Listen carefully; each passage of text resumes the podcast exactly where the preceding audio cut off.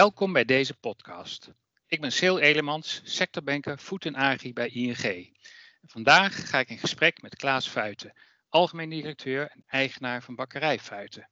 In de maand april zal ik in gesprek gaan met vier of vijf bedrijven in de voedingsindustrie en op zoek gaan naar de belangrijkste trends en hun impact daarvan op de bedrijven. Vandaag dus het tweede gesprek met bakkerij Fuiten. Welkom Klaas. Welkom uh, Sil. Uh, leuk dat ik erbij mag zijn. Goed, goed te horen.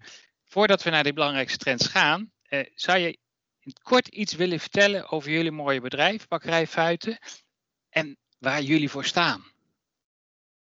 Um, ja, we zijn Bakkerij Fuiten. Uh, ik heb het bedrijf samen met mijn broertje in de derde generatie. Mijn opa is ooit begonnen met het bedrijf.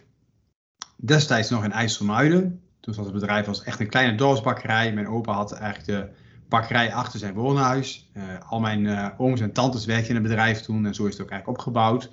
Mijn vader heeft des achter de oude bakkerij heeft hij een nieuwe bakkerij gebouwd, ook in IJsselmuiden. En in 2001 ben ik samen met mijn broertje in het bedrijf komen werken en in 2004 zijn we verhuisd naar Apeldoorn. Dat is de huidige locatie in Apeldoorn waar we nu zitten. Er is natuurlijk in die tijd uh, veel gebeurd. Uiteindelijk van een kleine dorpsbakkerij zijn we ooit veranderd naar een, bakkerij met eigen winkels. In de jaren 80 hadden we een stuk of tien eigen winkels uiteindelijk de, de transitie gemaakt naar supermarkten toe. Um, en daarna in 2001, toen mijn broertje eigenlijk in het bedrijf kwam, kwamen we tot de conclusie dat we wel erg afhankelijk waren geworden van supermarkten. En toen hebben we de keuze gemaakt van zou er een andere markt naast de supermarktwereld te vinden zijn. We zagen in de supermarkt ook steeds meer prijzenoorlog ontstaan en ook, ook uiteindelijk steeds meer private labels. Kun jij nog even kort aangeven, waar staan jullie nou voor? Wat is jullie handelsmerk? Uh, bakkerij Fuiten uh, uh, wil de meest duurzame bakkerij ter wereld worden. en daar staan we voor. en dat is duurzaamheid in al zijn facetten. Dus dat is in energiebesparing, waar vaak aan gedacht wordt, maar ook in sociale duurzaamheid, hoe we met onze mensen omgaan, hoe we met grondstoffen omgaan, hoe we met verspilling omgaan. Dus duurzaamheid in de breedste zin. Oh, mooi. Laten we nu de blik werpen op de belangrijkste trends. Die voedingsindustrie, die is enorm in beweging. En wat zie jij als de belangrijkste ontwikkelingen? Op dit moment zie ik vooral dat het heel erg sterk eh, wordt gefocust op korte ketens. Dus ketenverkorting. De ketens zijn erg lang geworden. Ik denk dat we in coronatijd vooral gezien hebben dat lange ketens ook als nadeel hebben dat je soms gewoon zonder grondstof of zonder materiaal komt te zitten. Dus ketenverkorting zie ik. Ik zie uh, de gezonde voeding. Dus voeding wordt gezien als medicijn. Uh, ik denk dat we daar de laatste tijd ook heel veel uh, zaken van gezien hebben waar voeding heel erg bijdraagt aan gezondheid. dat zie ik als trend. En daarnaast zeg maar het hele stuk duurzaamheid, ja, dat wordt bijna een voor, voorwaarde. Ik denk dat dat in de langzaam in de tijd een, een license to operate wordt. En wat, wat doen jullie als uh, bakkerij Fuiten daarmee? Uh, bakkerij Fuiten heeft eigenlijk altijd vanuit het familiegevoel, hebben wij altijd al in korte ketens gedacht. Dus we hebben altijd op langdurige partnerships al samengewerkt. Zowel met grondstofleveranciers als met onze mensen, maar ook met onze afnemers. En we hebben eigenlijk altijd gewerkt aan duurzame relaties. Dus dat is wat wij eraan doen. En heb je een voorbeeld van zo'n korte keten initiatief? Uh, nou, onze, onze, een van onze grotere retailklanten is Boni Supermarkt. Uh, daar werken we al ruim 25 jaar mee samen. Dat is een, uh, een supermarktketen van 45 winkels. Die zit hier dicht in de buurt, ook op de Veluwe. en dat is eigenlijk een voorbeeld van een hele korte keten. Waar zeg maar al ons af, alle, alle brood wat in de winkels overblijft iedere dag. Dat komt terug op onze bakkerij en wordt verwerkt tot veevoer wat weer gevoerd wordt aan de varkens van Boni, wat uiteindelijk weer het vlees is wat in de winkel van Boni ligt. En dat is denk ik een voorbeeld van een korte en een circulaire keten. Ja, ja dat is een mooi voorbeeld. Je, kunt, korte ketens, dan kun je ook denken aan zeg maar, eh, de grondstoffen, de granen, die vaak eh, toch ver uit Europa komen. Zijn, heb je daar ook een voorbeeld van, van hey, het kan ook dichterbij? Um, ja, Wakkerij Fuiten heeft zeg maar, uh, ik denk vanaf een aantal jaar geleden hebben we de keuze gemaakt om een strategische samenwerking aan te gaan met de Vlechdorfer Müller in Duitsland. Dat is een, een echt familiebedrijf, net zoals Bakkerij Fuit dat ook is. De molen zit midden in het graangebied. Graan wordt daardoor uh, door de boeren in de omgeving met, met tractoren aangevoerd. Uiteindelijk vermalen tot het meel wat wij op specificatie kopen daar. En wordt daar met tankauto's naar Apeldoorn getransporteerd. Dat lijkt heel ver weg. Alleen door het graan zeg maar, direct al in het graangebied zelf te verwerken tot meel blijft eigenlijk alle bijproducten blijven daar al achter en rij je met puur volle vrachtauto's met het juiste meel naar Apeldoorn toe. Dus in de eerste instantie lijkt het een hele lange keten, maar in de werkelijkheid is het eigenlijk een korte keten waar de carbon footprint uiteindelijk wel heel erg laag is. Hm, dat is een mooi voorbeeld. Um, kun je iets vertellen over het effect van uh, corona uh, in, op, jullie, op de keten waar jullie actief in zijn? Wat, wij, wat wij vooral zien zeg maar, in de bakkerijbranche is dat de ambachtelijke bakkers weer enorm groeien sinds corona, het laatste jaar. Dat heeft te maken dat mensen uiteindelijk weer daar de weg naartoe gevonden hebben en afstand hebben gedaan van heel veel supermarkten. Dus je ziet dat er een enorme verschuiving is van omzet van supermarkten en brood naar uiteindelijk die ambachtelijke bakkers toe. Dat is een heel groot effect. Dat heeft ook een groot effect op onze productiecapaciteit. En wat we daarnaast zien is dat mensen um, uiteindelijk gewoon de duurdere producten zijn gaan kopen. Dus er is ruimte ontstaan aan de bovenkant van de markt. Waar voorheen heel sterk de focus op prijs lag, zien we nu dat er gewoon heel sterk focus ligt op kwaliteit weer. En de aankoopgrootte is veranderd, omdat mensen natuurlijk met minder mensen bij elkaar komen. Dus neem je bijvoorbeeld de verjaardagstaten, waar we vroeger verjaardagstaten leverden van 15 tot 20 stukjes is eigenlijk de hele markt omgegaan naar stuksgebak. Dus er worden gewoon meerdere gebakjes gekocht. Dat is natuurlijk duurder, maar uiteindelijk zeg maar, um, wordt er dus gewoon daardoor meer verkocht. Dus de markt in gebak is gewoon gestegen. Ja, en je zag ook een ontwikkeling van hè, dat een afname van dagvers hè, en bake-off producten, dat die uh, echt flink toenamen. Ja, je hebt gezien dat uh, wat wij dan zuurstofarm verpakt noemen, dus de houdbaarheid van 30 tot 60 dagen, die markt is explosief gegroeid omdat mensen gaan hamsteren en zijn, zijn zeg maar teruggegaan, denk ik, naar hun, eh, naar, hun, naar hun primaire denkwijze. Dat je dus al dat soort spullen in de kast moet hebben liggen. Want dan heb je altijd brood in huis, ook al zou de supermarkt dichtgaan. Dus door de onzekerheid zijn mensen gaan hamsteren. En dat soort producten juist heel veel op voorraad gelegd in hun huis. Ja, konden jullie daar ook heel snel op uh, omschakelen? Uh, wij zitten niet in de markt van zuurstof aan verpakt. Daar leveren wij ook helemaal niet in. Wij konden wel snel omschakelen naar bijvoorbeeld big off brood, wat in de winkel zelf weer afgebakken wordt. Ja, dus die markt is enorm gegroeid, ja. Van het vers ja. afgebakken in de winkel. Ja, ja. Herkenbaar. Uh, Innova Market Insights, hè, die heeft uh, uh, transparantie benoemd als, als eigenlijk de, de, de belangrijkste uh, ja, wijziging Food Trend 2021. Wat merk jij daarvan en, en, en, en, en wat zie je en wat doe je? Uh, wat wij zeg maar merken is dat mensen echt willen weten van waar komt mijn voeding vandaan. Ik denk dat heel veel te televisieprogramma's dat ook aangewakkerd hebben, daarvoor gezorgd hebben. En ik denk dat wij als voedingsmiddelenindustrie uh, in de afgelopen uh, decennia denk ik een grote fout gemaakt hebben. We hebben namelijk onze, onze branche heel erg anoniem gemaakt. Dus mensen hebben niet meer een beeld van waar komen producten vandaan. En daardoor is er denk ik ook in onze markt een heel groot wantrouwen ontstaan over van wat gebeurt er met die producten. En dan zeker als je bijvoorbeeld een programma als de currency van waarde niet toelaat in je bedrijf je krijgt natuurlijk heel snel de discussie van wat gebeurt er dan? Wat wij gezien hebben zeg maar, in ons bedrijf is dat wij al tien jaar lang onder, ons, bakkerij Fuit ons product in de markt zetten. Dat doen we bij Boni en bij een hele grote websupermarkt doen we dat. Uh, en uiteindelijk zeg maar, daar wordt bakker Klaas, wat dan eigenlijk, dat ben ik zelf, wordt daar heel sterk gepromoot. En wat daar goed aan is, en we hebben wel heel, regelmatig mensen die naartoe bellen, en van die lolbroek, die zeggen dan van, uh, doe mij bakker Klaas even, en dan uh, zeggen ze op kantoor, nou ik zal je even doorverbinden. En dan krijg ik diegene aan de telefoon en dan zijn die mensen helemaal verbaasd, want die zijn zo gewend aan fake-concepten in deze wereld, dat die denken dat Bakker Klaas helemaal niet bestaat. Dus ze krijgen me aan de telefoon, ook als ze een opmerking hebben, een verbetering of misschien wel een klacht over een product, dan kunnen ze me mailen, mijn mailadres staat op de site en je krijgt van mij zelf een reactie of ik kom zelf bij je thuis langs als het zeg maar, um, als, het dan, als het beter is voor dat moment. Dus uiteindelijk zeg maar, zie je dat mensen heel sterk willen weten van wie is die bakker daarachter, waar komen die grondstoffen vandaan. En wat wij daar zelf aan gedaan hebben nu het laatste half jaar, is dat wij een documentaire hebben gemaakt over onze, waar ons graan vandaan komt, uit welk gebied, welke molen, wie is de molenaar daarachter, wie zijn de mensen die hier in de bakkerij werken, wie maken jouw product. En ik zie dat dat heel sterk is en dat mensen daar ook echt naar op zoek zijn. Dus mensen willen zich heel sterk identificeren met degene die het product maakt en dat schept vertrouwen. Ja, zo breng je het heel dicht bij de mensen thuis. Ja. ja. Je ziet dat in meerdere, in de primaire agro, hè, zie je dezelfde ontwikkeling. We zijn helemaal vergeten wie die boer was die met al die, al die prachtige producten maakte. Ja, we zijn uiteindelijk, zeg maar, ik denk een beetje, een beetje vervreemd, denk ik, van de, van de voedingsketen. Uh, ik had een klein voorbeeld. Ik was, zeg maar, ik denk dat het al twee jaar geleden is, was ik bij een bijeenkomst uh, op een melkveebedrijf. En daar stelde werkelijk een, een moeder stelde daar de vraag aan, aan, de, aan, de, aan de boer daar hoe lang het duurt voordat een kalfje melk geeft. Toen dacht ik werkelijk waar, hoe ver zijn wij vervreemd geraakt van de voedingsketen ondertussen? Ja, ja, ja, ja inderdaad. Ja, mooi voorbeeld. Ja, gaf het net al even aan. Uh, thema duurzaamheid, hè? dat is heel erg belangrijk voor bakkerij Fuiten. Kun jij aangeven wat jullie, ja, want het is, dat is niet eendimensionaal, hè? het is op allerlei terreinen. Kun je, kun, je, kun je daar iets over vertellen, hoe jullie daarmee omgaan? Um, nou, we zijn bedrijf in de derde generatie en uiteindelijk hopen we dit bedrijf naar een volgende generatie te brengen. Of dat dan um, kinderen zijn of, of, of, anderen, dat maakt op zich niet zo heel veel uit. Maar we willen dit bedrijf laten bestaan. Bij ons bedrijf heeft totaal 200 medewerkers, dat zijn dus 200 gezinnen. En daar heb je gewoon een maatschappelijke verantwoording voor. Dus uiteindelijk ben je verplichting aangegaan, ook richting die mensen, die je uiteindelijk ook een boterham wil laten verdienen. En ik denk dat wij naar onze kinderen verplicht zijn, we hebben deze aarde in bruikleen, dat wij uiteindelijk verplicht zijn om ervoor te zorgen dat deze aarde op een goede manier doorgegeven wordt. En dat we hopelijk, althans dat doen wij als best voor, beter uh, doorgeven dan dat wij hem ontvangen hebben. En dat is onze plicht. En dat zien we ook als goed rentmeesterschap. Wat uiteindelijk denk ik door onze opa ons opgedragen is om daarvoor te zorgen dat we dit bedrijf voortzetten zoals het, hij het ook ooit bedacht had. Uiteindelijk doen we nog steeds precies hetzelfde wat mijn opa deed. Alleen bij hem dus denk ik het heel sterk gemechaniseerd en geautomatiseerd naar de huidige stand van de techniek.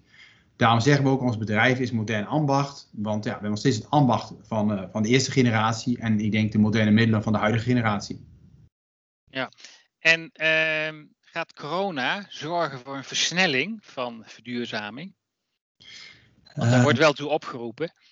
Um, ik denk dat als we het als, als land goed aanpakken, en Europees zie ik dat ook wel gebeuren, als we nu zeg maar um, uh, onze verantwoording oppakken, denk ik dat corona dit kan versnellen, zeg maar. Omdat we denk ik door corona versneld afscheid kunnen nemen van niet duurzame systemen. Dus uiteindelijk zouden we nu de kans aan moeten grijpen om uiteindelijk de niet duurzame systemen nu denk ik uit ons systeem weg te bannen. Hoewel het ook moeilijk is, dus we zouden eigenlijk denk ik niet meer moeten investeren in systemen die daar niet meer aan bijdragen. Alleen, ik weet dat is moeilijk. Het kost heel veel geld, maar uiteindelijk hebben we nu wel de kans om het één keer te doen. Ja, en als jij, maak jij die afweging van als ik het nu toch wel blijf doen, dan ben ik op de langere termijn eh, toch verkeerd bezig. Um, ja, wij denken dus eigenlijk nooit op de, op, de, op de korte termijn. Wij denken altijd op lange termijn. Alleen het, het, lastige is denk ik altijd, soms is er zonder korte termijn, is er geen lange termijn. Kijk, als je nu een stuk duurder dan je concurrenten bent, dan is er eigenlijk geen korte termijn en dan is er uiteindelijk geen lange termijn. Dus je moet het wel gedoseerd doen. Dus wij hebben heel veel projecten lopen op duurzaamheid, van, van de oven zeg maar, tot aan sociale innovatie bij onze mensen, tot aan uh, hoe zorg je de verspilling te, te, te verkleinen, denk ik. Hoe zorg je de keten te verkorten. Hoe kun je met artificial intelligence uiteindelijk betere vraagvoorspelling doen? Op al die terreinen doen we wel iets. Alleen dat moet je vooral gedoseerd doen en niet te snel. Uiteindelijk verlies je anders gewoon de markt. Ja, en dan is er uiteindelijk geen lange termijn meer. Ja, kun je iets, iets, iets, iets noemen over de, zeg maar echt in de productie, de productielijnen? We staan natuurlijk, de energietransitie komt eraan, we moeten allemaal van het gas af. Daar ligt natuurlijk een hele grote uitdaging. Uh, ja, dus als je, als je kijkt wat we natuurlijk heel veel zien nu, ik denk dat heel veel bedrijven bezig zijn, die zeggen van nou dan ga ik de huidige gasbranden vervang ik door een, een waterstofbrand, dan heb ik het probleem opgelost. Wij hebben bijvoorbeeld met onze oven op een andere manier aangepakt. We hebben eerst gezegd, laat me analyseren, wat doet die oven nu precies? En waar gebruikt hij zijn energie voor? En waar verliest hij misschien zijn energie ook wel? Dat is fase 1. Bij fase 2 ga je kijken, hoe kan ik de huidige oven verder optimaliseren? Dus hoe kan ik met de huidige oven met minder energie toch hetzelfde product blijven produceren? En dan heb je waarschijnlijk, als je die fase voorbij bent, al 30% bespaard op je gas. En als je 30% minder gas gebruikt, dan is waterstof in één keer wel interessant. Maar nu de stap van één keer van gas naar waterstof, dat kan niet, want waterstof is bijna een keer zo duur als gas. Dus je moet eerst het voortraject doen, waarbij je bepaalt van hoe kun je zoveel mogelijk op de huidige oven besparen. Dat is directe besparing korte termijn. En vanuit dat punt ga je denken, hoe kan ik besparing lange termijn genereren. En maar ik denk wel, je moet bij iedere besparing die je doet, of dat dan om energie gaat, of het gaat om zeg maar, of lange, lange termijn met je bedrijf, je moet het altijd gefaseerd doen. En ik denk uiteindelijk eerst proberen te besparen in de huidige situatie. Want dat is de snelste winst. Ja, en kijk jij ook uh, naar hergebruik van restwarmte bijvoorbeeld? Is dat ook een, een van de elementen die, waar jullie uh, iets mee kunnen doen? Ja, loopt een project, zeg maar, ehm, met de gemeente Apeldoorn hebben we dat gedaan. Alleen, ja, nou, de, de, wij als producent van die warmte liggen te ver af van de gebruiker op dit moment even. Maar als je kijkt naar ons hele ehm, compressorencentrum, ehm, dus alle perslucht die wij maken, dan maken wij uiteindelijk al de warmte die daar ontstaat gebruiken voor het opwarmen van ons cv-water. Dus uiteindelijk proberen we die ketentjes in het bedrijf ook zo kort mogelijk te maken, zodat je warmte die bij het ene proces ontstaat weer gebruikt in het andere proces. En dat is denk ik heel korte keten en uiteindelijk ook heel uh, simpel te doen en heel duurzaam op de, direct op korte termijn al. Ja, dat is mooi. Dus, uh, goed, goed te horen dat jullie daar zo, zo, zo veelzijdig mee bezig zijn. Ja. Um, we hadden het net even over kortere ketens hè, als, als gevolg van die, die impact van corona. Um, je kun je het ook nog uh, vertalen naar, naar, naar, naar vormen van andere, andere vormen van partnerships. Hè, dat, je, dat je op een andere manier met elkaar omgaat, zowel hè, in, richting toeleveranciers als afnemers? Ehm, nou, ik denk als je, maar, als je dus kijkt naar wat ik net wel eigenlijk aangaf met Boni, is dat een hele korte keten. Dat zie je eigenlijk ook met de producenten van sandwiches, waar die markt vroeger gekenmerkt werd door allerlei handelaren die daartussen zaten en dat in diepvries opsloeg en uiteindelijk een dienst leverde die weinig toevoegt. Probeer je dat eigenlijk daar ook tussen weg te halen. Maar het zien we, hetzelfde zien we bijvoorbeeld ook bij, uh, bij uitzendbureaus, waar zeg maar, vroeger natuurlijk uh, uh, heel veel mensen uit Oost-Europa gehaald werden zeg maar, om hier in Nederland te werken heeft Fuiten de keuze gemaakt om met een recruiter te gaan werken. Uiteindelijk kom je bij Fuiten zelf in dienst. Dus ook daar moet je de keten verkorten met allerlei anonieme mensen die zeg maar uit het, uit oosten van, uh, van Europa komen, die hier uiteindelijk te werk gesteld worden. Maar ja, het voelt voor ons als familie meer als, nou ja, vergeef ons het woord, als eigenlijk gewoon ouderwetse slavernij. Want je brengt die mensen naartoe om uiteindelijk gewoon te werken. Dus ons doel is om, dat we er altijd doen met mensen die hier ook een bestaan opbouwen hier in, in Nederland zelf. En hier in de omgeving leven en dicht bij ons bedrijf staan en daar ook voor gaan. Ja, dat is ook een, uh, een, een, duurzaamheidsdimensie. Ja, een korte keten. Ja, en hoe ga je om met je eigen personeel? En merk je dan ook dat uh, zien, zien uh, bedrijven in de omgeving en, en, en, en, relaties, zien, zien ze dat verschil? Ja, het lastige is altijd dat soort. Um, we zijn denk ik nu een jaar of drie bezig met de hele sociale innovatie. Dus op korte termijn word je natuurlijk een beetje uitgelachen. Want mensen denken van ja, dat is een mooi verhaal. Maar het is vooral de kunst om dat soort dingen, zeg maar, uh, visie te bepalen en dan uiteindelijk de koers uit te zetten en daar vooral aan vast te houden. En het is o zo makkelijk als je dan natuurlijk uh, goedkope mensen aangeboden krijgt om dan te denken van ja, dit is korte termijn, is dat twee ton verdienen dit jaar. Dus laat me van onze visie en ons model maar weer afstappen. Maar dan is het juist heel belangrijk om die visie en het model vast te houden en dat ook voor te zetten. En nu zie je na drie jaar dat je daar ook echt de voordelen van hebt en uiteindelijk ook brengt zoals we gedacht hadden. Alleen dat vraagt tijd en dat vraagt heel veel moed, denk ik altijd. Ja. En laat uh, uitkomsten van medewerkerstevredenheid dat ook zien? Maken die dat zichtbaar? Um, ja, dus wij hebben een aantal punten waar we medewerkerstevredenheid meten. Dat heeft onder en wat een heel belangrijk punt bij ons is van hoe lang ben je hier in dienst? En we kennen hier het overgrote deel van het dienstverband is 25, 30, 40, zelfs dienstverbanden van 50 jaar hier. Dus het heeft heel erg te maken met mensen die zich verantwoordelijk voelen en heel erg loyaal aan ons bedrijf zijn. Ja, dat is mooi. Um, hoe zie jij de toekomst van de voedingsindustrie? Um, ik denk, als je kijkt naar de, toekomst van de voedingsindustrie, dan, dan vraagt denk ik de markt dat wij uiteindelijk transparantie uh, nastreven. Dus uiteindelijk de, aan de markt en onze consument laten zien van hoe zit die markt in elkaar. En wat doen wij precies, wat voegen we toe. Ik denk dat wij hebben de, de plicht ook om uiteindelijk nieuwe mensen aan te trekken. Dat kunnen we alleen maar doen door uiteindelijk onze, onze markt en onze branche te laten zien. En ik denk op een goede manier te laten zien. Um, ja, ik denk het korte keertenstuk, daar staan we echt wel voor enorme uitdagingen op het moment. Want er wordt toch een heel groot deel van de andere kant van de wereld weggehaald. En ik denk dat we een maatschappelijke plicht naar voedselverspilling hebben. Dus uiteindelijk die verspilling zeg maar weghalen, dat is denk ik een heel groot uh, ding. Uh, waar we met z'n allen wel een, een, gezamenlijke opgave hebben. En dat is lastig, want om de verspilling heen draait natuurlijk een complete branche in deze wereld.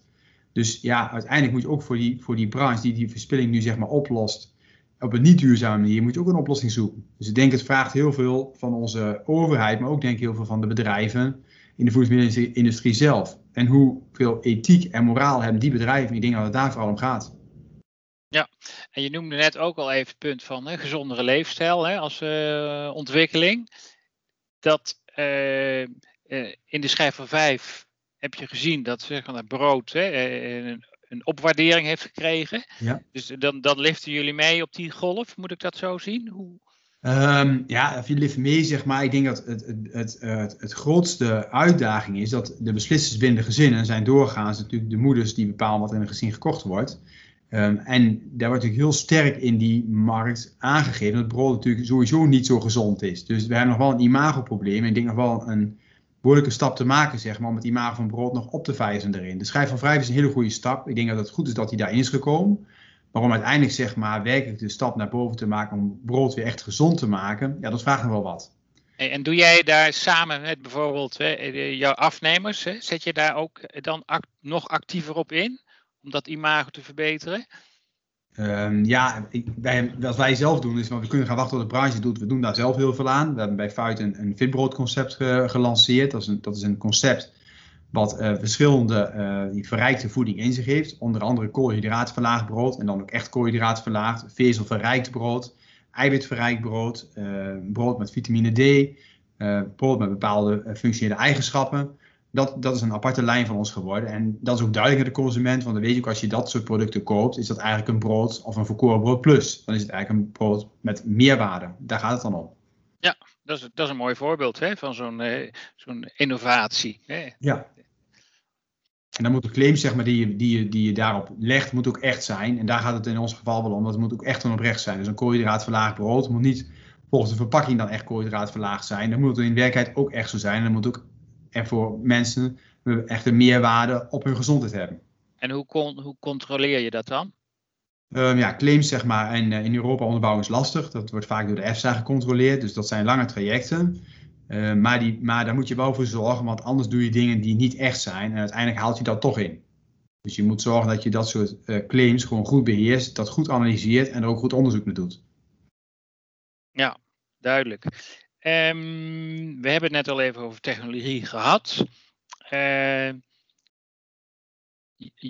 Bakkerij Fuiten is continu bezig hè, met, uh, met, met, met innovatie, met technologische vooruitgang. Is dat, is dat de laatste jaar, is dat tijdens dit coronajaar, hè, dit en vorig jaar doorgegaan? Is het minder geworden? Um, ik, denk, ik denk juist dat de technologische ontwikkeling in het coronajaar jaar sneller is gegaan bij ons. Uh, nou, wat ik natuurlijk al zei, het zit in, het zit in, onze, in onze imago. We zeggen natuurlijk, we zijn modern ambacht. Dus uiteindelijk dan, dan heb je automatisch de plicht om daarin te blijven in, investeren en innoveren. Um, ik denk dat het ook niet meer te stoppen is. Wat je bijvoorbeeld zag in de coronatijd, dat ja, als je mensen dicht op elkaar hebt werken, dan is het natuurlijk heel erg lastig om, uh, om corona uh, te voorkomen binnen je bedrijf. Dus je ziet dat heel veel bedrijven investeren nu juist in automatisering om uiteindelijk die uh, besmetting, uiteindelijk die aanwezigheid van mensen, toch een stuk en die invloed daarvan te verkleinen. Ja, dus ik denk, daar moet je mee bezig zijn. Ja, het is een extra zeg maar, dimensie uh, is eraan toegevoegd, hè? zeg maar veilige arbeidsomstandigheden. Ja, namelijk, er werd nooit ja. zo naar gekeken, denk ik, maar nu, nu is dat wel in één keer heel erg belangrijk geworden. Uh, ja, en ik denk daarbij dat wij uh, nog niet een kwart van de mogelijkheden kennen wat er met automatisering al mogelijk is. Dus daar, daar moet je mee bezig zijn om uiteindelijk ook voor mensen ervoor te zorgen dat er mensen alleen maar ingezet worden op zinvol werk. Want dat vinden we wel belangrijk. Ik, uiteindelijk allemaal geestdol het werk, dat is gewoon niet goed. Uiteindelijk wil je mensen inzetten op waar ze echt goed in zijn. En dat is menselijke denkkracht. Ja, en dat mensen ook gemotiveerd blijven om dit vooral te blijven doen.